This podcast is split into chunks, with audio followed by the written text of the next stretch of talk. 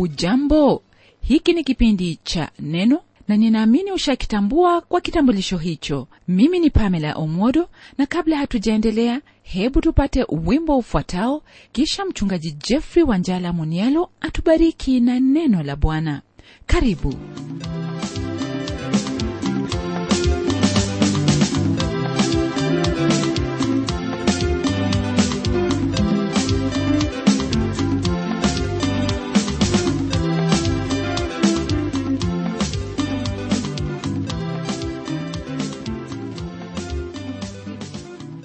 nyingine tena ndugu msikilizaji nachukua fursa hii kuliinua jina lake bwana mungu wetu na kulibariki kwa ajili ya haya ambaye ametutendea kwa kutupa siku hii njema kusudi tuendelee kujifunza kutoka kwenye neno lake linalotufundisha jinsi mungu wetu alivyo na jinsi ambavyo wewe kama mtoto wa mungu wafaa kuenenda katika njia zake na mapito yake. Hii ni kwa kuwa kama vile tulivyojifunza kwenye kipindi kilichopita tuliona kwamba mungu wetu ni mungu mwenye upendo lakini upendo una sehemu mbili kuna sehemu hiyo ya kunidhamisha na kuhukumu na pia kuna sehemu hiyo ambayo yule ambaye amependa hufurahia maana anaenenda katika njia hiyo ambayo ni ya kulibariki jina la huyo ampendaye. Basi ndugu yangu karibu kwenye somo letu la leo ambalo lipo kwenye sura ya kwanza ya hiki kitabu cha sefania tukianzia aya ya pili hadi ile aya ya tano. Lakini hata hivyo tutaanza mafundisho yetu kutoka kwenye aya hiyo ya kwanza lile ambalo nataka ufahamu ni kwamba kipengele ambacho twashughulika nacho kwenye sura hii ya kwanza ni kuhusu hukumu ya mungu juu ya yuda na yerusalemu. Kumbuka kwamba yuda ndiyo iliyokuwa taifa au ufalme nayo na yerusalemu ulikuwa ndiyo mji mkuu wa taifa hilo. Kabla ya kuingia katika uchambuzi wa sura hii ningependa nikufahamishe kwa ufupi sana jinsi ambavyo mtumishi wa mungu sefania atauleta ujumbe wake kwetu. Yatubidi kwanza tufahamu ya kwamba wakati ambapo nabii huyu sefania alihudumu watu walikuwa ni walegevu katika mambo yanayohusu uhusiano wao na mungu. Walikuwa wametanga mbali na mungu wa kweli na kuingilia hali hiyo ya kuabudu sanamu. Katika kitabu hiki tutaona majina magumu ya miungu mingi na sanamu mbalimbali ambazo watu hawa waliabudu. Hili jambo mara moja latuonyesha ni kwa nini mungu alikuwa na ukali mwingi jinsi ambavyo tutakavyoona. Unaposoma kwenye hicho kitabu cha isaya utapata kwamba mungu ananena waziwazi ya kuwa hawezi kushiriki utukufu wake na mtu mwingine au chochote kile. Wayahudi walikuwa watu ambao aliwafanyia kazi nyingi sana hata kuwainua ili wawe wana wake au uwakilishi wake katika ulimwengu wote.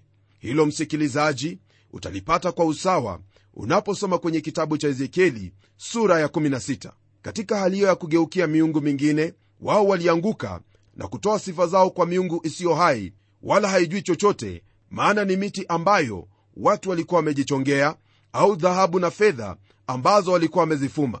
Sefania alipewa ujumbe mzito ambao hata wewe ukiutazama utafahamu kwamba mungu alikuwa amekasirishwa na watu hawa kwa ajili ya watu wale kutanga mbali na mungu na kutoa sifa zao na ibada kwa miungu isiyo hai wala miungu isiyojua chochote.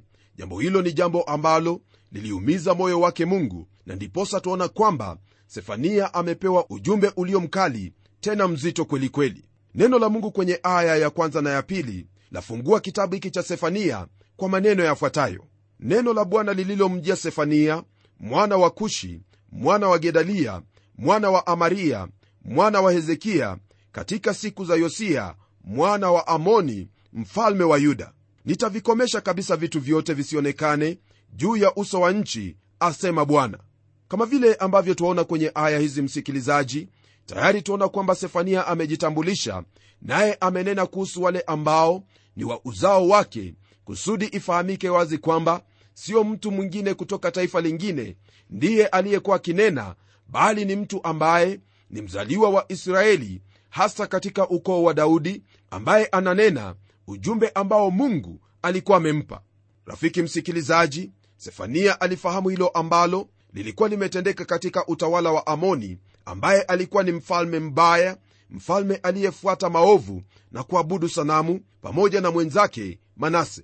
Yeye aliona hukumu hiyo ya mungu ambayo ilikuwa ikija juu ya watu wake pamoja na taifa lake. Ndiposa tuona kwamba kwenye aya hiyo ya pili anena maneno yaliyo makali maneno ambayo kwa hakika ni ya kutisha mno. Haya maneno ambayo anayanena ni maneno yenye uzito hasa ikiwa kwamba mungu anasema kwamba atakomesha vitu vyote visionekane juu ya uso wa nchi. Asili ya hilo neno kukomesha ina maana ya kulamba yani kama vile ungepitisha ulimi kwenye sahani ili kuzoa ule mchuzi uliobakia. Ni kama vile seremala husugua bao kwa msasa ili bao hiyo iwe sawasawa jinsi ambavyo anavyohitaji.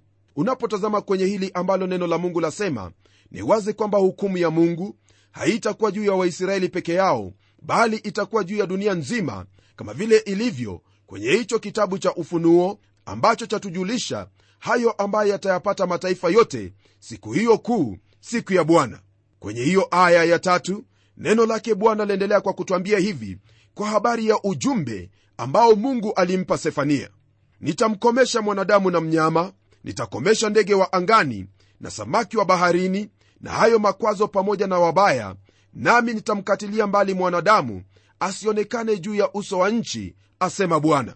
Kama vile nilivyokuwa nimekuelezea hapo awali twaona kwamba ndugu msikilizaji watu hawa walikuwa wamepotea ndiposa mungu asema ya kuwa ataondosha vitu vyote atakomesha mwanadamu na mnyama atakomesha ndege wa angani samaki wa baharini na hayo makwazo pamoja na wabaya ningelipenda tuangalie kwenye sehemu ya kwanza ambayo yanena kuhusu kumkomesha mwanadamu na mnyama pamoja na kukomesha ndege wa angani na samaki wa baharini. Waweza kukumbuka kwamba rafiki yangu kwenye hicho kitabu cha mwanzo maneno kama haya haya ndiyo ambayo mungu aliyatumia aliposema kwamba atahukumu ulimwengu kwa maji kwa ajili ya uovu na ubaya ambao watu wale walikuwa wakiutenda katika siku za nuhu. Itakuwa vyema kwetu kutazama hili ambalo nalisema kwenye hicho kitabu cha mwanzo sura ya sita, ambapo neno lake bwana lina haya ya kutwambia. Ikawa wanadamu walipoanza kuzidi usoni pa nchi na wana wa kike walizaliwa kwao wana wa mungu waliona hao binti za wanadamu ya kuwa ni wazuri wakajitwalia wake wowote waliowachagua. Bwana akasema roho yangu haitashindana na mwanadamu milele kwa kuwa yeye ni nyama basi siku zake zitakuwa miaka 120 nao wanefili walikuwako duniani siku zile. Tena baada ya hayo wana wa mungu walipoingia kwa binti za wanadamu wakazaa nao wana. Hao ndio waliokuwa watu hodari zamani watu wenye sifa.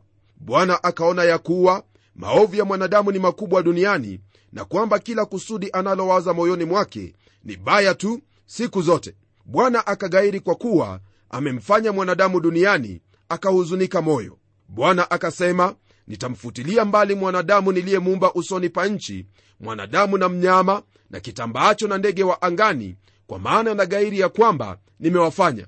Kwa haya ambayo twayapata kwenye kitabu hiki cha mwanzo ni sawa kabisa na haya ambayo twayaona kwenye hiki kitabu cha sefania sura ya kwanza aya hiyo ya tatu.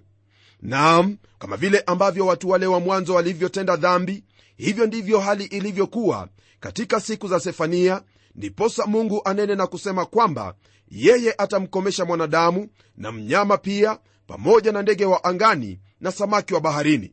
Rafiki msikilizaji ni vyema ufahamu ya kuwa lile ambalo mungu alinena kwamba atalitenda hilo ndilo alilolitenda. Maana kama ilivyo kuna ushuhuda wa lile ambalo lilisalia hasa nanena kwa habari ya safina ambayo yathibitisha kwamba kulikwepo na gharika na wale watu wakakufa maji kwa sababu ya udhalimu wao kwa sababu ya maovu yao ambayo walitenda. Neno la mungu kwenye kitabu hiki cha sefania ni wazi kabisa kwamba watu hao waisraeli licha ya kujua hayo ambayo yaliwapasa walitembea katika njia ambayo mungu hakuagiza watembee walitenda maovu na mungu akasema waziwazi kwamba atamkomesha mwanadamu na mnyama ndege wa angani na samaki wa baharini. Hili ni jambo ambalo lapatikana pia kwenye kile kitabu cha ufunuo. Unaposoma habari ya yale ambayo yatakuwepo juu ya ulimwengu siku hizo za dhiki kuu. Nam kuna hili ambalo pia neno la mungu laendelea kunena katika aya hii ya tatu ya kitabu hiki cha sefania sura hii ya kwanza ya kwamba ataondolea mbali pia makwazo pamoja na wabaya. Kwa hilo ambalo neno hili lanena hasa lanena habari ya hayo ambayo ni makwazo makwazo yakiwa ni hayo maovu pamoja na sanamu ambazo watu hawa walikuwa wakiabudu badala ya kumwabudu mungu. Watu hawa waligeuka na kumwacha mungu wa kweli kama vile ambavyo watu wengi leo hii wamemwacha mungu wa kweli na kugeukia mambo ambayo hayawezi kuwasaidia na kumfanya mungu kuhuzunika moyoni mwake kwa sababu ya makwazo hayo au machukizo hayo ambayo wanayo katika mioyo yao. Neno la mungu kwa watu kama hao katika siku hizo za sefania ni kwamba mungu atayaondoa hayo makwazo pamoja na wabaya wote. Hilo ambalo mungu aliahidi wakati ule si kwamba hawezi akatenda leo hii bali katika uvumilivu wake na kwa kuwa yeye ni bwana ambaye haoni hasira upesi anakusubiria wewe ndugu msikilizaji uachane na njia zako mbaya na kuacha kufanyia ibada fedha pamoja na vitu ulivyo navyo au hali ambayo unayo kusudi uanze kumfanyia ibada mungu wa kweli mungu aliyekuumba. Utakapofanya hivyo wewe utakuwa ni mbarikiwa maana mungu hawezi kuchukizwa na wale ambao wanamwabudu katika kweli na pia katika roho. Mwabudu mungu wa kweli rafiki yangu. Mwabudu mungu aliyekuumba. Acha kuabudu vitu ulivyo navyo maana vitu hivyo ulivipata. Na kama vile ambavyo twafahamu hakuna chochote ambacho ulikuja nacho ulimwenguni na kwa hivyo hakuna chochote ambacho utatoka nacho lakini unapomwamini bwana yesu kristo na kupokea hilo ambalo mungu analo kwako hilo ndilo ambalo utatoka nalo hapa ulimwenguni. Ndugu msikilizaji hakuna lingine ambalo waweza kutoka nalo isipokuwa tumaini la uzima wa milele ambao wapatikana kwa kumwamini yesu kristo. Fanya hima acha hayo ambayo ni makwazo na uache ubaya wako na uanze kutenda hayo ambayo ya kupasa kama mtoto wa mungu au kama kiumbe chake mungu tunapoendelea kwenye aya ya nne neno hili la mungu liendelea kwa kutwambia hivi. Nami nitaunyosha mkono wangu juu ya yuda na juu ya watu wote wakaao yerusalemu nami nitayakatilia mbali mabaki ya baali yasionekane mahali hapa na hilo jina la wakemeri pamoja na makuhani. Kama vile nilivyokuelezea hapo awali mungu yu kinyume na hali yoyote ya kuabudu sanamu au vitu ambavyo vyachukua nafasi ya kwanza badala ya yeye. Katika hili tuona kwamba yu wazi kabisa kwa kusema kwamba ataunyosha mkono wake juu ya yuda na juu ya watu wote wakaao yerusalemu naye atakatilia mbali mabaki ya baali. Hili ni jambo ambalo twaona kwamba lanena kuhusu hukumu ya mungu juu ya wale watu pamoja na wale wote ambao waenenda katika njia kama hiyo. Kwa hili pia aongezea kwa kusema kwamba yale ambayo ni mabaki ya baali yote pia atayakatilia mbali. Jambo ambalo huleta hukumu juu ya nchi siyo mengine bali ni hali hiyo ya kuingia katika ibada ya sanamu. Katika unabii wake habakuki mungu alinena mambo matano ambayo ni hukumu yake aliyokuwa akiandaa kuwaletea watu wale kwa sababu ya dhambi ambazo walikuwa wamezitenda. Miongoni mwa dhambi hizo ilikuwa ni ibada hiyo ya sanamu. Lakini hapa twamwona sefania akinena moja kwa moja kwamba mungu atanyosha mkono wake na kuyakatilia mbali mabaki ya baali ambayo hasa ina maana ya dini ya uongo ambayo watu wale walikuwa wameikumbatia. Mafundisho tunayoyapata kwenye hicho kitabu cha waamuzi ya kwamba yale ambayo yalitendeka kwenye taifa hilo la israeli ndiyo ambayo hutendeka katika kila taifa. Naam hatua ya kwanza ambayo ilielekea taifa hilo kuangamia ni wakati ambapo walimwacha mungu wa kweli na wakaingia kuabudu miungu ambayo ilikuwa ni ya kuchongwa miungu ya mawe miungu ya mbao na miungu ambayo ilikuwa imefumwa na hao wafuaji wa dhahabu na fedha. Nayo hatua ya pili ambayo ilielekeza taifa hilo katika uharibifu ni kwamba watu wale walianza kutenda maovu walikosa adabu wakawa ni watu walawiti wakaanza kutenda maovu yote ambayo mungu aliwaagiza kwenye kile kitabu cha mambo ya walawi wasitende hata kidogo. Na kisha hatua ya mwisho ambayo hasa ilileta uharibifu katika taifa hilo ni kwamba hali yao ya kuwa imara kama taifa ilikuwa imezoroteka na hivyo kukawa na hali hiyo ya kutokuwa na utulivu yani ya kukwepo na serikali. Kwa hivyo kila mtu alifanya kama vile ambavyo alitaka mwenyewe. Yule alitaka kuua aliua. Yule alitaka kuiba aliiba. Mambo yalikuwa jinsi hiyo katika taifa hilo. Kwa hili ndugu msikilizaji ningelipenda ufahamu ya kwamba lolote lile ambalo wafanya hilo ndilo ambalo aidha litajenga nchi au litabomoa nchi wawajibika kama raia wa nchi hii mbele za mungu na mbele za wanadamu kufanya hilo ambalo litakuwa ni la baraka kwa vizazi vyote ambavyo vyaja nyuma yetu. Kwa sababu ya hayo ambayo tumeyaona twaona kwamba ujumbe wa sefania wabeba kanuni ambayo serikali za ulimwengu zafaa kutenda na hasa awekea kidole chake mahali ambapo taifa hilo la yuda lilikuwa limepotoka nayo na ilikuwa ni kumwacha mungu. Sefania aliona hilo ambalo lilikuwa likitendeka watu walikuwa wamemwacha mungu nao walikuwa wanaelekea moja kwa moja kupokea hukumu toka kwake. Hali hiyo ya kuabudu sanamu au ibada ya sanamu katika taifa lolote ni mwanzo wa taifa hilo kuanguka na kuondolewa katika uso wa nchi. Nam taifa lolote linapomwacha mungu wa kweli mungu aliye hai linaingia katika hali hiyo ya kuenenda katika tabia mbovu tabia ya kutenda maovu popote pale na mwishowe huingia katika hali hiyo ya kuabudu sanamu na mwishowe mambo huwa ni mabaya sana maana watu huanza kutenda jinsi ambavyo wanataka wenyewe yani hakuna lolote lile ambalo laweza kumzuia mtu kufanya lolote. Ni jambo la kushangaza kwamba ndugu msikilizaji kuna aina tatu za hali hiyo ya kuabudu sanamu ambazo zimetajwa hapa. Ya kwanza neno hili la mungu lasema kwamba atakatilia mbali mabaki ya baali ibada hii ya baali ndugu msikilizaji ni hiyo ambayo ililetwa katika taifa la israeli hasa ule ufalme wa kaskazini kwa njia ya ndoa hapo ahabu alipomwoa yezebeli ambaye baba yake alikuwa ni kuhani mkuu miongoni mwa hao watu wa sidoni walioabudu mungu huyo aitwaye baali.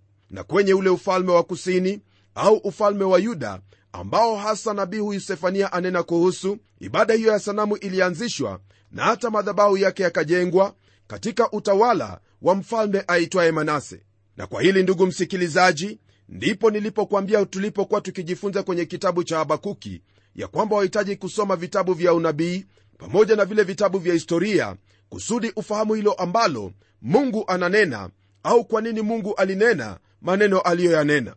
Ili uelewe hili ambalo nakwambia nitakuuliza usome kile kitabu cha wafalme wa pili sura hiyo ya 21 na kile kitabu cha mambo ya nyakati sura ya 33 utakaposoma kwenye sehemu hiyo utafahamu kwa nini mungu asema kwamba atamwondosha au kumkatalia mbali mwanadamu pamoja na mnyama na ndege wa angani pamoja na samaki wa baharini. Hakuna mfalme yeyote ambaye alikwenda mbali na mungu kama vile manase alivyokwenda. Baada ya baba yake hezekiya ambaye alikuwa akiabudu mungu wa kweli huyu manase aliingiza tena haliyo ya kuabudu sanamu na kufanya mambo ambayo yalikuwa ni machukizo machoni pake bwana. Pamoja na hiyo ibada ya baali kulikuwepo na ibada kwa ashteri. Ashteri miongoni mwa hao watu wa mataifa alikuwa ni mungu wa kike. Na mara tu unapopata ya kwamba kuna miungu hiyo ya kiume na hiyo miungu ya kike kile ambacho huendelea hasa ni kwamba miongoni mwa hao ambao wanaabudu sanamu hizo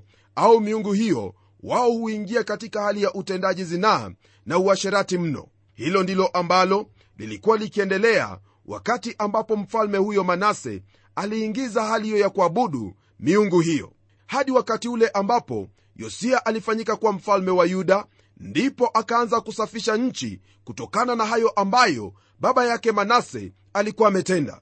Mfalme manase aliingiza udhalimu na ubaya katika taifa hilo pamoja na kumwacha mungu wa kweli na hivyo kufanya taifa hilo kuhukumiwa na mungu kama vile ambavyo tutaona baadaye tunapoendelea kuona kwenye aya hiyo neno la mungu lasema kwamba jina hilo la wakameri pamoja na makuhani hayataonekana. Majina hayo rafiki msikilizaji ni majina ambayo hasa yalihusu wale makuhani ambao walikuwa wakitumika katika ibada hizo. Kwa hili basi ni vyema ufahamu kwamba taifa hilo lilikuwa limekwenda mbali na mungu ambaye aliwaagiza kwamba wasiabudu miungu mingine bali wamwabudu mungu wa kweli ambaye aliwakomboa na kuwatenga tokana na mataifa yote ili wamwabudu yeye pekee na wala wasigeukie miungu mingine.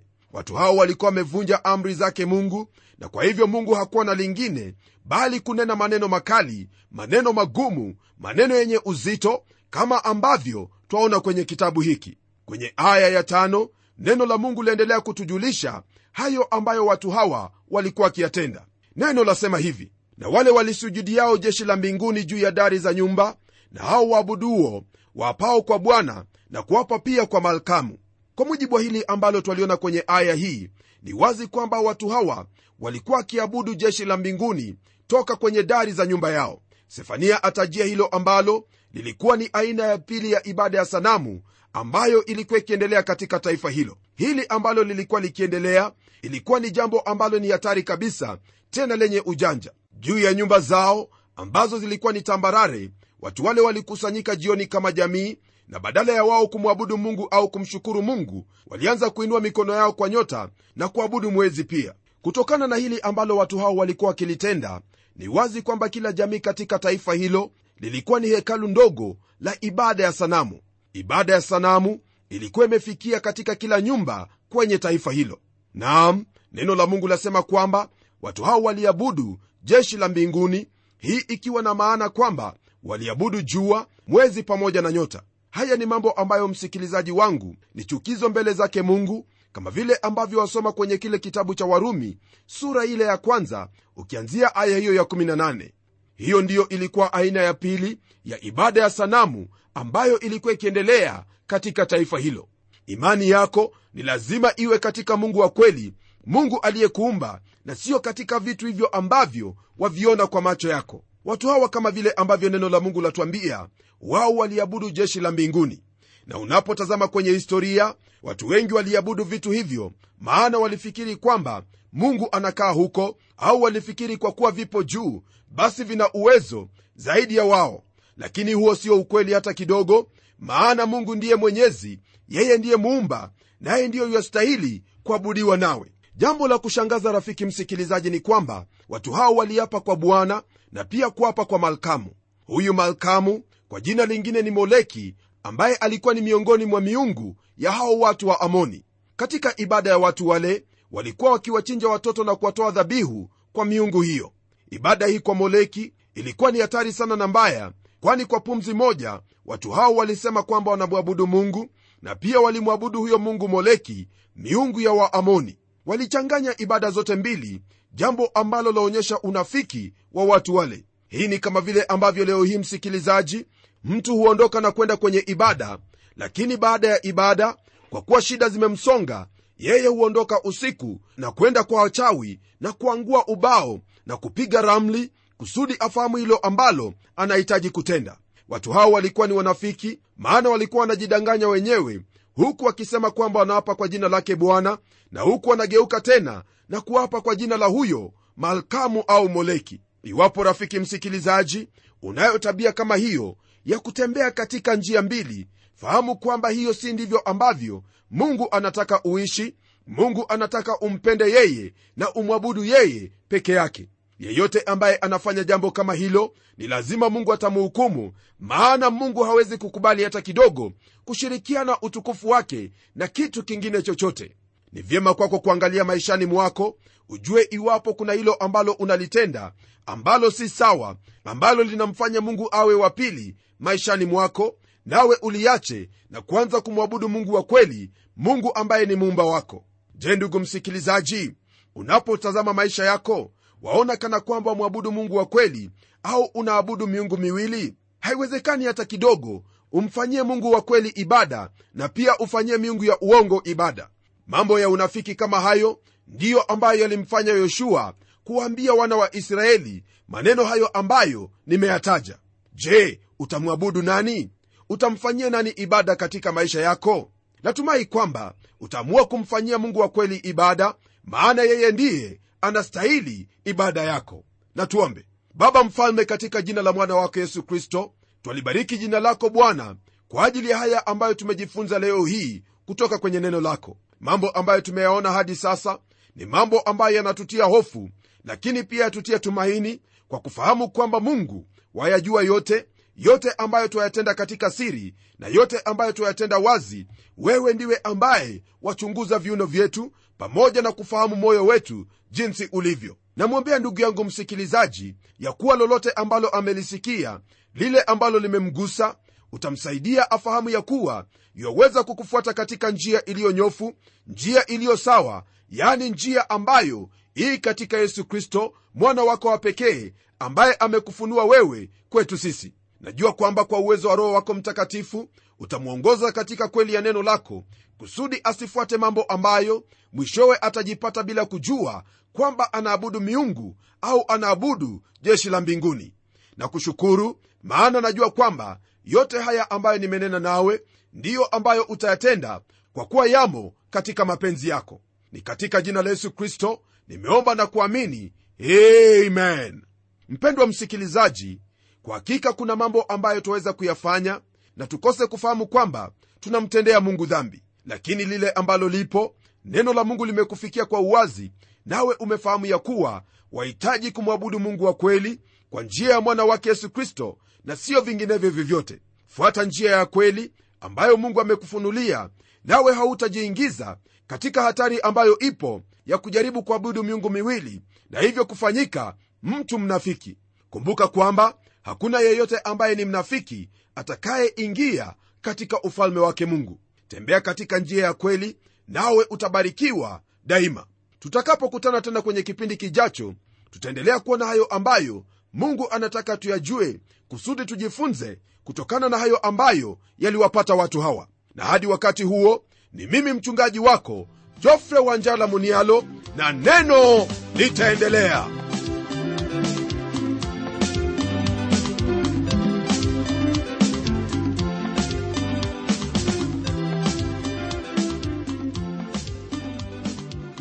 kufikia hapo msikilizaji wangu najua kwamba baraka umezipokea. Na iwapo una swali au pendekezo uitume kwa anwani ifuatayo. Transworld radio sanduku la posta ni 21514 nairobi kisha uandike code namba ambayo ni 00505 kenya. Nitarudia tena. Transworld radio sanduku la posta ni 21 514 Nairobi, kisha uandike code namba ambayo ni 00505 Kenya. Hebu tukutane tena kwenye kipindi kijacho kwa mibaraka zaidi. Ni mimi mtayarishi wa kipindi hiki Pamela Omodo nikikuaga kwa heri na neno litaendelea.